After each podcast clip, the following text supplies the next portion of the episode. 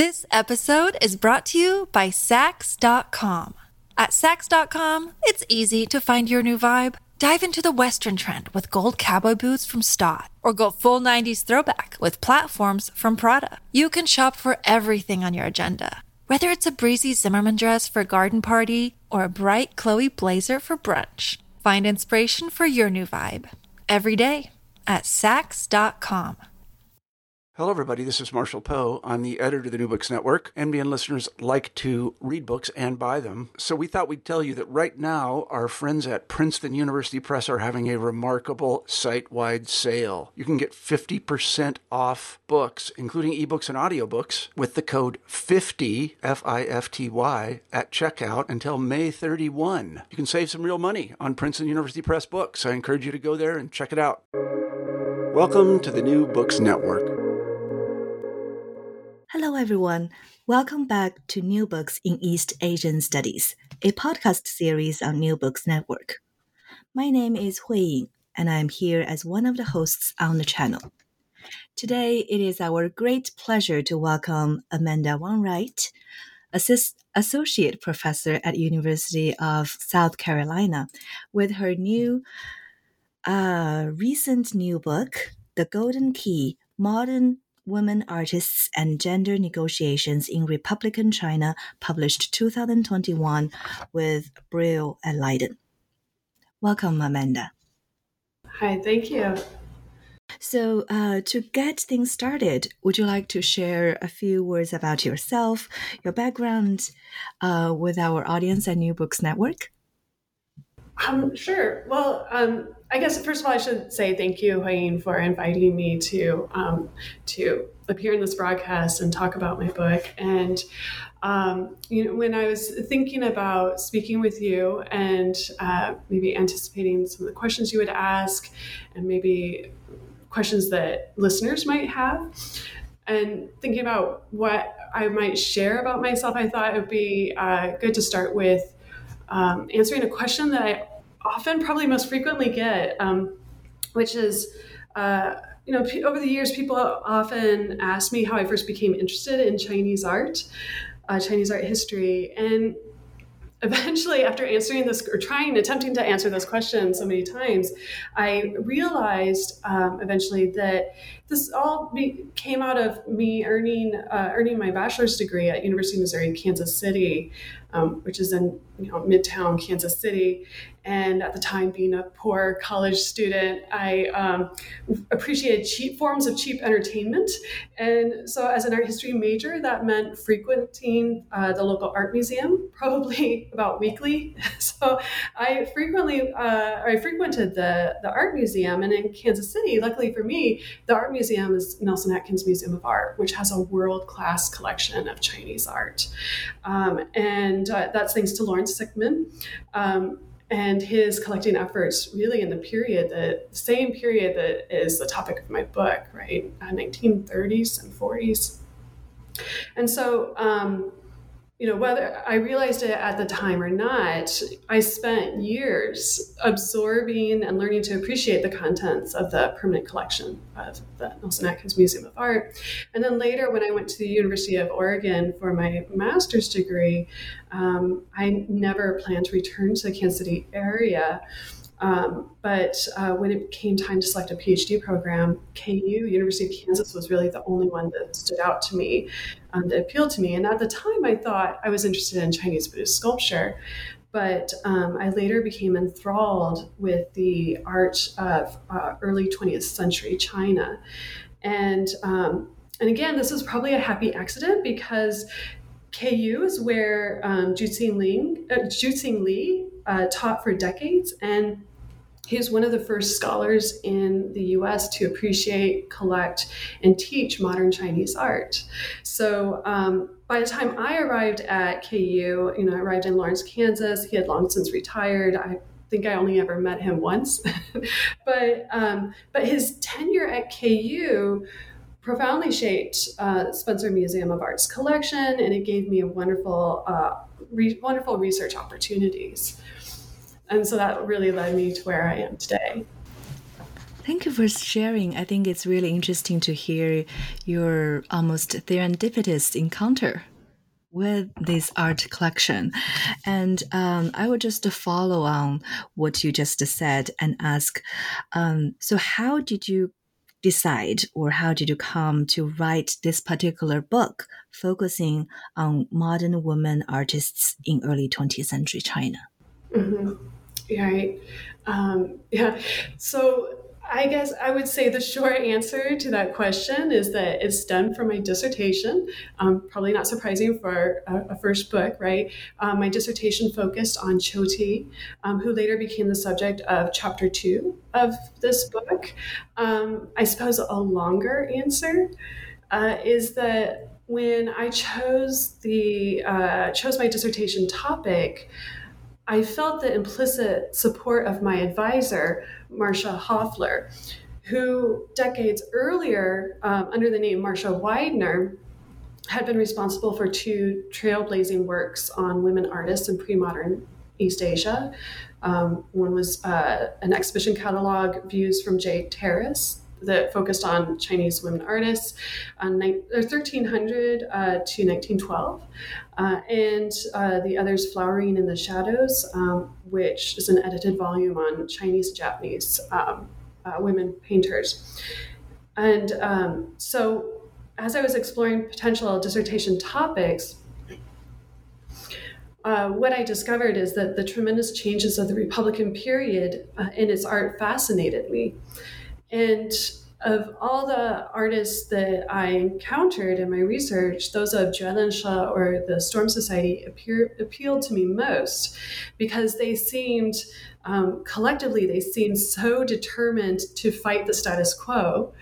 Uh, and of all the members in the group, who could be seen fighting the status quo more than uh, its only officially recognized female member, Qiuti, right? So I think um, as I started narrowing in on my uh, dissertation topic, um, Marsha recognized a kind of kindred determination um, uh, in my research to bring to light an artist who had previously remained relatively obscure, primarily as consequence of her gender, right? And um, and so she never dissuaded me from the topic, even though Qiuti's own daughter, Pang Tao, um, actually told me, you know, I, I, interviewed her and she told me um, that she, she, was concerned that I would really struggle with this. She was really glad that I was taking this, um, uh, taking her mother up as a dissertation topic, but she was worried I struggled to find enough material to support a dissertation so spoiler is i did find enough material i did complete a dissertation um, on Qiuti, but the main feedback i had uh, um, that I received on that dissertation was that the committee really wanted to know more, uh, even more about Qiuti's uh, peers, her female peers, and how Qiuti's experiences were similar to or different from those of other women artists of her era. Um, and so when I turned to writing my book, I decided to broaden its scope. Uh, and I discovered that the trajectory of Qiu's career was largely mirrored by other women artists of her era. And, um, and this, of course, is because they were operating in uh, a powerful social context that was fixated on concepts of modern womanhood um, or what it meant to be a woman in early 20th century, not just in China, but globally. Um, and so much of the rhetoric um, espoused in contemporary discourse draws on a global dialogue um, of so called new women uh, who were to be educated and independent and who could actively contribute toward the betterment of society, as well as, in theory, determine their own fates. Um, but in early 20th century China, the in China, the new woman bore even uh, even more responsibility, um, not just for herself, but for the very nation right, for all of China, um, as her successes promised to either, you know, or they promised to overthrow outdated, what were considered outdated Confucian morals and traditions, and thereby help the struggling uh, nation, the Republican nation, rally and modernize. So in my book, I greatly enjoyed um, exploring these larger issues and then saw how they bore down on, uh, you know, really in some cases with crushing weight on the lives of individual women artists. Thank you, Amanda, for sharing kind of your journey in finding the key or the golden key to this untold world of modern women artists. I think uh, from now on, we will be moving on to the main gist of the book and we will be uh, revealing a little bit what is the golden key. Um, what does golden key mean here? And also the main thread, as you just mentioned, what does new woman or modern woman mean to um, early 20th century China?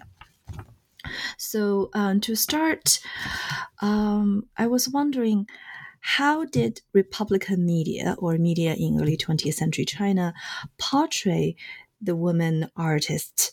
For example, Guan Zilan in the contemporary periodicals, and how this particular woman artist used her public persona as the modern lady to invent and define her new occupational role through performance. Right. Um, I guess you know I, I just want to take a, a, moment and and mention because I, I think um, you know that it might not be obvious with um, with the title how it ties into um, what I uh, the content of the book, but um, you know, so much of this discourse uh, on women artists and their roles in, in modern society um, took place in the um, periodicals of the day, particularly in Shanghai. And so, one uh, uh, woman educator, um, Jin Qijing, she actually, in one of her uh, essays, she talks about how arts, uh, the, the arts, visual arts, are the key, the golden key that can um, uh, lead to uh, women's liberation, right, and women's participation in in the society. Um, so that's what I draw on then for the title, and then I talk about how, um, particularly you know, in the first couple chapters, about how uh, these the lives and careers of these individual women artists uh, intertwine right with that narrative right that discourse. Um, so looking at guan zilan right um, viewing the media coverage of guan zilan from the distance of here it's almost 100 years later right? Um, and this was fascinating to, to me at least. Um, and so obviously um, in some ways, looking at the media coverage of her from the uh, late 1920s, early 1930s, it was very revealing of the rise and fall of trends and conventions, right? But on the other hand, um, what was more surprising to me, again, at least, was how this media coverage really tended to epitomize the saying the more things change the more they stay the same right so um, so here, Guan Zilan, here was a woman who, for at least a period of her life, had a very close relationship with the media, um, which documented all aspects of her life, from her uh, career and her artworks to her fashion and her social circles. And you might say the same about any number of female celebrities today, right? That there's tremendous media scrutiny of their, not just their careers, but also their lives and all aspects of their lives. And so the medium has changed. You know, in Guan Zilan's day, she appeared in magazines and newspapers, while today we use uh, social media and websites, but the phenomenon is the same, right? Um, and Guan in, in her life, you know, in her lifetime, in the 20s and 30s, she was right in the middle of a huge phenomenon uh, of her day, uh, which was centered on the celebrity modern artist, and um, in particular, the celebrity of the modern woman artist, who was typically identified um, as a, a nu jia or a woman painter, um, as a distinct cultural professional, as an identity or um, an occupational role. And um, and of course, you know, there's major social historical developments driving this interest in artists, both male and female.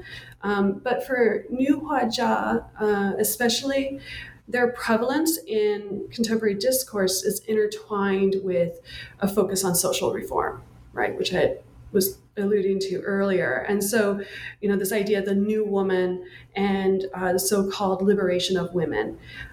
Um, but uh, a vexing question, right, with the media coverage of Guan Zilan and really of all the women artists is how much agency did the women themselves have in this broader discussion, right? And so in my book, I argue that Guan Zilan uh, manipulated the media herself as much as it may have attempted to manipulate her.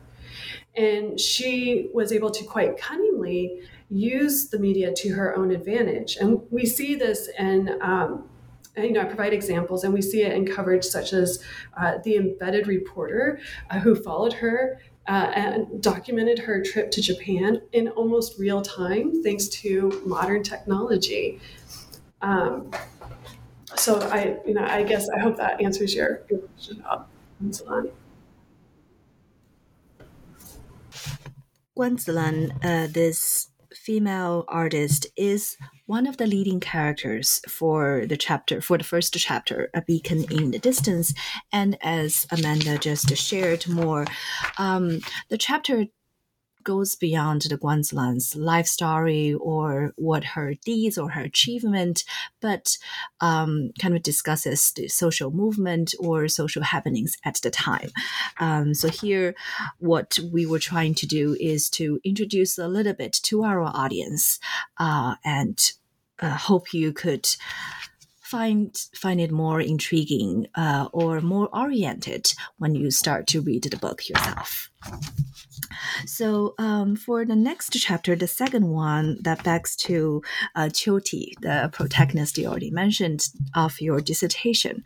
So here in chapter two, um, how was Ti's career shaped by the dynamics of the Storm Society she participated in gender politics at the time? Mm-hmm. Right. Well, um, perhaps unsurprisingly, um, it's complicated, right? An answer, answer to that question is quite complicated. So, um, on the one hand, um, Qiuti received acclaim as the Storm Society's only female member, um, and the publicity that she received tended to focus on her gender uh, and her, as well as her relationship with um, her husband, fellow group member Pang Xunqin. Um, so it could be argued that she owed her very success to gender, right, to her gender, um, and that possibly there was more interest in her identity as a new Huajia or female artist than in her actual artwork, right? Um, on the other hand, right, during her career, Qiuti tended to be pigeonholed and typecast.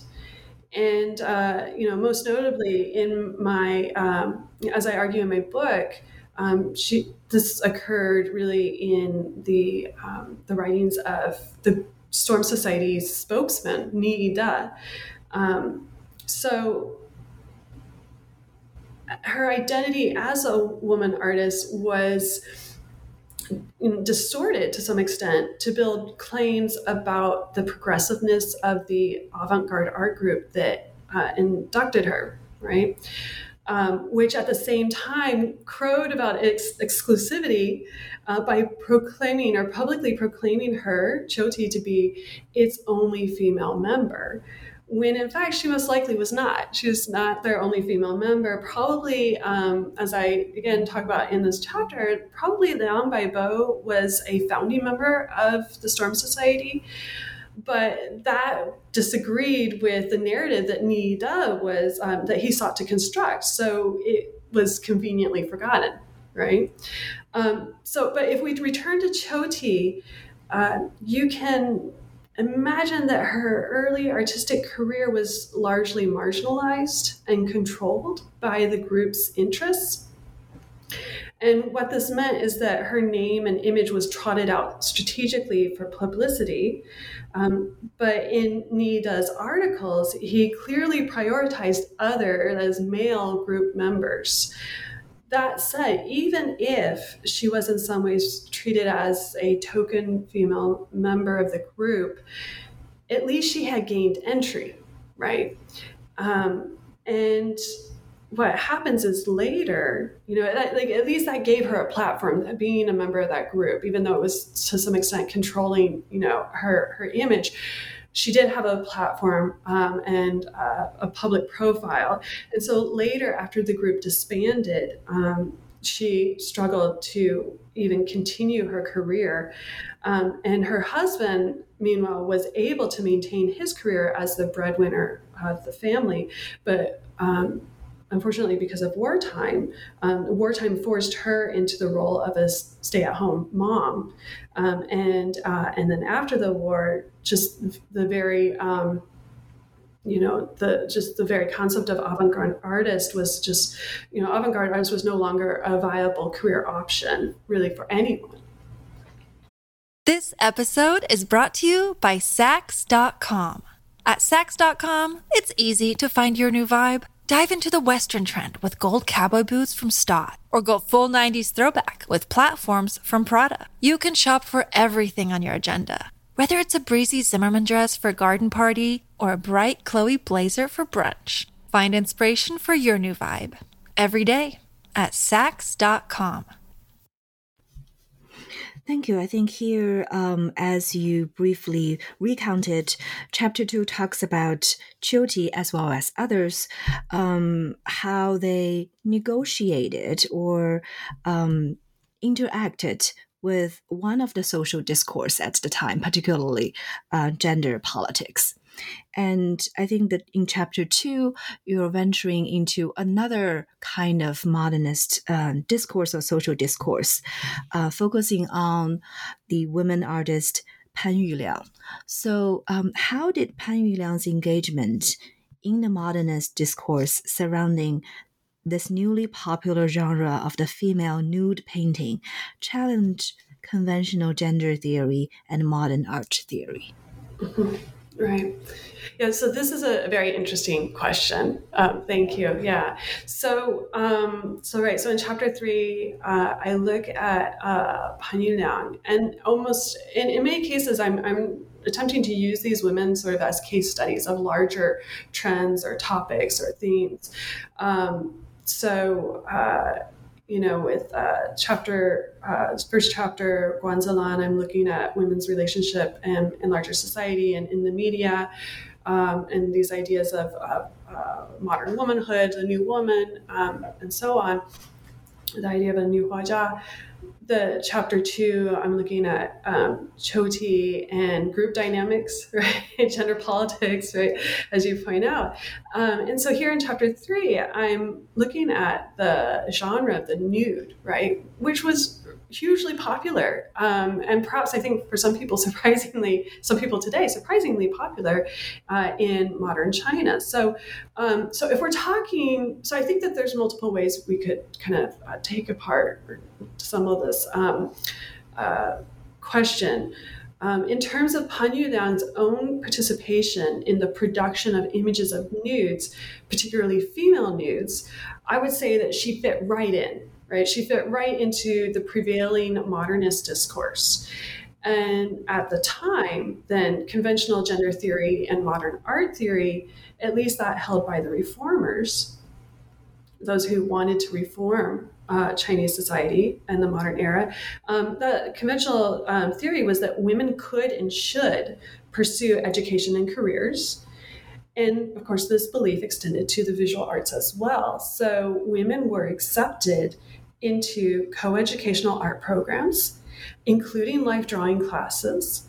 Um, and Pan Yuliang um, even became an educator in some of these programs. Um, so I wouldn't say um, that she challenged convention so much as upheld newly formed conventions, right?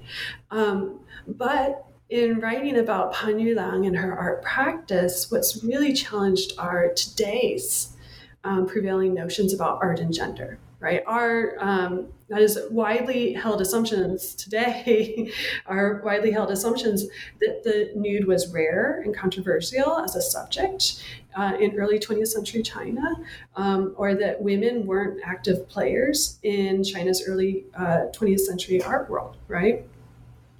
And what I aim to document in my book is uh, that not only were women actively contributing to the development of the art world, but they also engaged in the dominant trends and practices of the day, including painting the female nude, which was held up by art theorists such as Nida, um, who you really can't escape at this time. he's he's so influential um, and so um, you know uh, prominently published, right?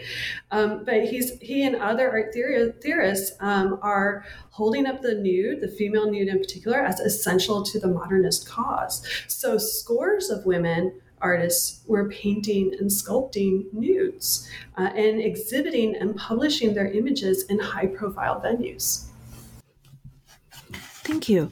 Um, I think Pan Yuliang is indeed um, very representative, as you were saying, for um, this avant-garde women artists participating not just in new forms of um, expressing themselves, but new genre, new content, new subjects of painting, and uh, supposedly reach to a, a wider audience for different kind of uh, coming into this subject for different kind of purposes. Um, and for the mm, next chapter, um, I think it gets more um, solemn the topic as we kind of passed the prime day or heyday of um, avant-garde or female avant-garde artists. And we're moving on to this intense time during the 1930s where political campaigns and wartime hardships are not only putting uh, uh, causing problems to uh, other parts of the society, but definitely impacting the uh, occupational choices or other uh, life trajectories of these artists, particularly female artists.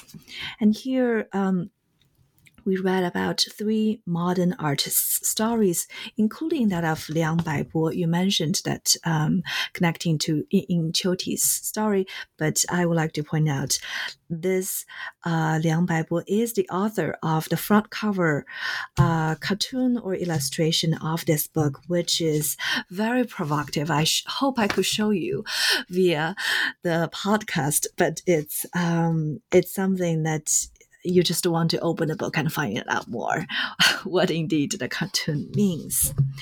Um, so here, Amanda, I want to ask, what do you think uh, is the most extraordinary aspect in their in these women artists' participation and struggle during this time in the war as a women artist?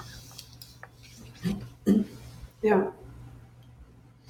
Um, yeah, so, this is a very difficult, this is a very hard question. Um, and I think that um, that's because this this chapter uh, takes on so much, really. Um, admittedly, um, for instance, this chapter was one chapter discusses three women artists, whereas um, in each of the other chapters, I focus on just one woman artist. Right, so already it's it's dealing with. Uh, quite a quite a bit more than the other chapters, um, but also because the women that I discuss in this chapter found themselves on opposing sides, right? Um, but uh, the aim of this chapter is to show, however, the uniformity of that um, adversity that they encountered no matter which end of the political spectrum uh, they associated with. So that's what I'm hoping um, ties the chapter together, ties ties the three of them, my discussion of the three of them together. So, uh, for example, Fang Junbi was closely aligned with Wang Jingwei's puppet government um, in Shanghai. Um, and I, I, guess just to, to explain, this was um, a government that was largely propped up by uh, the invading Japanese uh, forces, right? Um, and so Fang Junbi, she was close friends with Fang Jinwei, and her artwork was, um, as I talk about in that chapter, was exhibited in support of the Wang Jingwei um, regime. Um, and but this was also then an arena where uh, women's autonomy was sidelined in favor of more conservative values, uh, values of modest behavior and um, attention to homemaking rather than their careers. Um, while Yufeng and Liang Baibo produced anti-Japanese propaganda for the resistance, right? The, you know, fighting against that Japanese invasion, um, and they were operating in a space with uh, few career opportunities for women, uh, and uh, really where women were typically portrayed, if at all, they were portrayed as almost entirely as defenseless victims, right?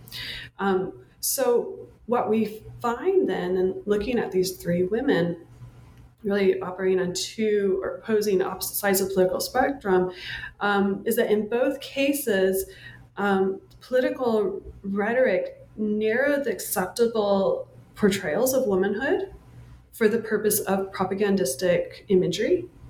Um, and it also shut down many women's professional careers in the arts um, this was with the intent of fitting them into the military apparatus, right, into the war effort, whether as good wives and wise mothers, raising the next generation of fighters um, that we see uh, more on, uh, you know, Fang Junbi grappling with, or as um, maybe nurses and fighters themselves in the fight against the invasion, right, which we really see on the other side of the resistance. Um, so I suppose um, this is what is extraordinary, right? That um, the fact that the opposition that women artists faced in the late 1930s in China was so pervasive, right? Um, but you know, despite this, a few of these women were able to maintain careers, right? Despite the odds, despite all the adversity they encountered. Yeah, I, I really like this book, uh, this particular chapter, as it seems to go beyond um, art history theories or particular like one discourse, but um, talks about women's livelihood um, as as it happened. A, a an artist and living in 1930s, be it Shanghai, Chongqing, or elsewhere, and how she um, struggles or juggles different kind of perspectives, choices, uh, all kinds of choices, and um, not much trying to shine, but during this time trying to survive. Right, more or less, right. Yes, if you're uh, finding strategies as a woman artist to, to, to continue um, your, you know, your professional interests, right? Just keeping your career viable.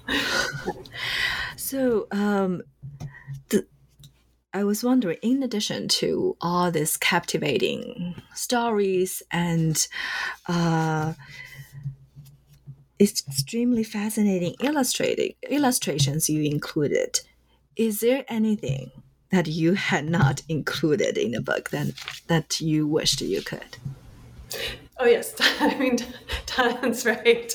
Yes. So um, first of all, there are many, many women artists, right? Many women artists who uh, are not included in the book um, simply because they would be difficult, difficult, um, difficult to discuss um, in any detail or at length because even less has been recorded of their careers, right? So there's simply um, uh, too much of a challenge to work into this book. Um, but also the art itself. So I'm, I appreciate that you enjoyed the images. Um, and, and, from my perspective, right, as an art historian, um, one of the like you want to see a book filled with images, and a, sort of a concern is that I was there I wish there could have been more, right? That it would have been wonderful if I could have had double or triple the number of illustrations. Um, but in so many cases, the images that I'm discussing simply no longer exist, right? Or they only exist in, in these uh, tiny little grainy black and white reproductions from the periodicals of the day, right? So, um, you know, as you can imagine, it's very difficult to explore and even assess an artwork when that's all you have to work with, right? These tiny little um, poor quality reproductions from magazines. And, you know, really in general, like so little of the artwork from this period in Chinese history has survived, right? Remains extant. And that's true for most artists, including men, right, of this period.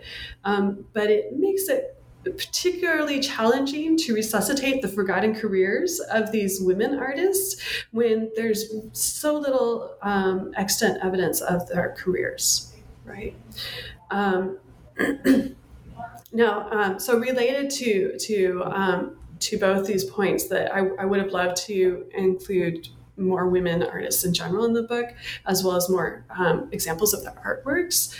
Um, is uh, related to this is an archive that was sent to me by Ellen Johnston Laing uh, a number of years ago, um, probably almost as probably almost a decade ago, um, and it consists of a collection um, of, uh, of uh, they're all mentions of women artists um, that occurred in the Tianjin newspaper, uh, Beiyang Huabao.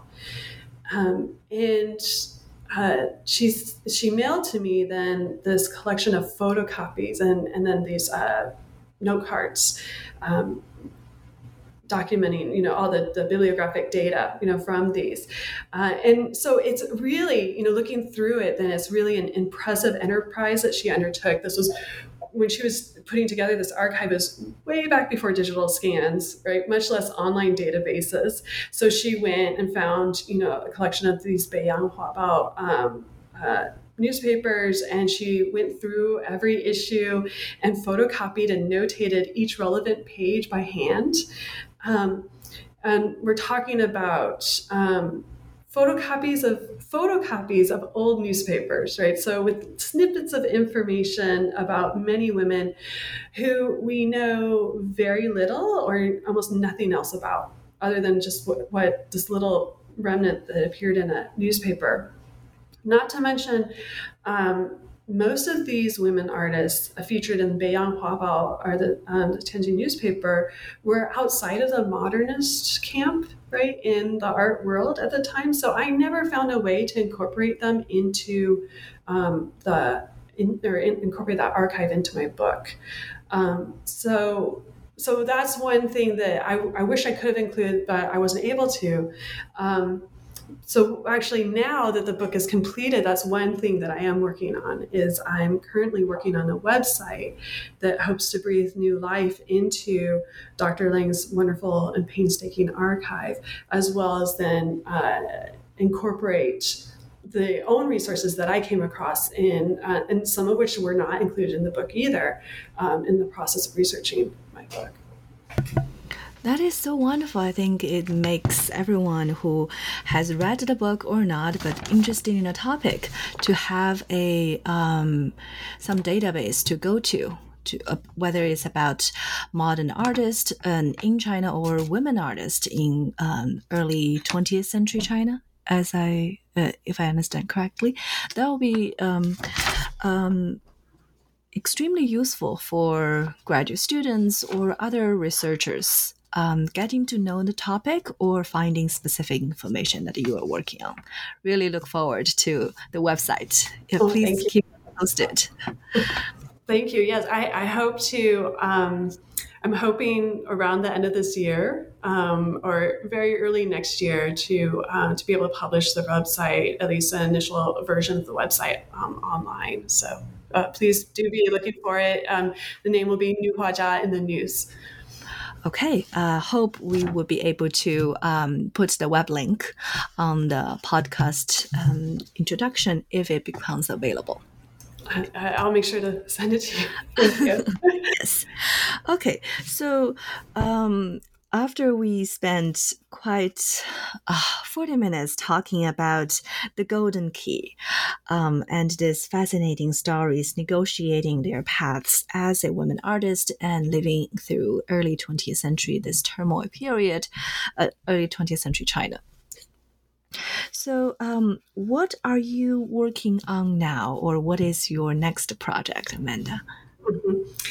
Right. Well, um, so you, you, know, you, you mentioned that that that you know there's sort of a general trajectory, right? That all these women's careers uh, t- careers take, and um, a sort of arc. There's the height um, right around the mid 1930s, um, and then and then they start they lose ground, um, and in most cases lose their careers entirely uh, with the the start of the Second Sino-Japanese War, um, and that's that sort of heartbreaking chapter four, right? When I talk about um, those three women, Fang Junbi, Liang Baibo, and Yu Feng, and so that's where I really leave them, and I, re- I, I end the book is with that um, with that chapter. And, and just that already I felt like I was, I there was so much more to be said within that chapter and not just about women artists. It's really a fascinating period um, with art in general that I think up to this point, um,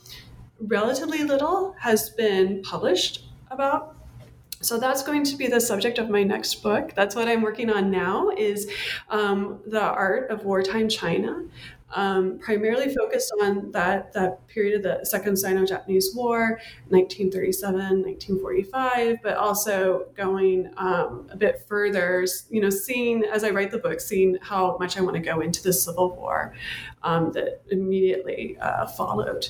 And, um, and not just looking at women artists, but also not ignoring them, right? But really looking at the, the art field um, as a whole. And so also, you know, this first book really focused mainly on modernist art, but broadening. So even though the, the period I'm talking about really is going to narrow down, overall the scope in terms of artists will will broaden. Um, and so I've, I've begun, I, you know, been working on an, uh, a, an initial article manuscript on the um, cartoonists, the National Salvation Cartoonist Association, um, in that you know right around 1938, and their interactions with the uh, with the media, um, media publicity, and uh, representing themselves really as fighters, right? Even though maybe they're not physically fighting, but they're using their art as weapons in the war against Japan. Um, and then, you know, having, again, taking thematic looks, kind of like with my first book, but with each chapter sort of um, focusing on a particular theme. Um, and, you know, having uh, overall having a, a, broader view of the, of the art of that period. Mm, I think it's not just a fascinating, but um, important topic that you're researching. Like, it's not just uh, art art about war, but these um, artists living through wartime and um, making art, whether uh, to uh, to exhibit or express certain perspectives toward war, or even not relating to the war directly, but definitely influenced by the ongoing war. Right. No, it's true. And, and, you know, in some cases we're, we're talking about survival strategies on the part of the artist. And other times, you know, it was viewed by some artists as, you know, an incredible opportunity to really transform um, the arts in China, and and it really ended up being a transformative period. Um, so I, there's much to talk about. I'm I'm very excited about this uh, this project, but lots of research and writing left to do. Me too. I was excited. I, I, think it will be a wonderful book, uh, not just about the art, but also about the wartime period and also about um, the, the life stories of these artists, but also the stories about the artwork and the social history of China at the time or global history, um, all, all together, all combined. Please keep everyone posted about your new project. I, I, will do so. Yes, and, and please watch for that uh, website. I'll, I'll try to share the link with you. Um, yeah, definitely. Okay, okay, time indeed flies, and thank you, Amanda, again for sharing with us your um, thoughts and more um, kind of review uh, revealer spoiler for the book, uh, "The Golden Key: Modern Women Artists and Gender Negotiations in Republican China," published in 2021 with Brill. Um, this is all for today, and uh, I look forward to our next episode. Bye bye. Thank you.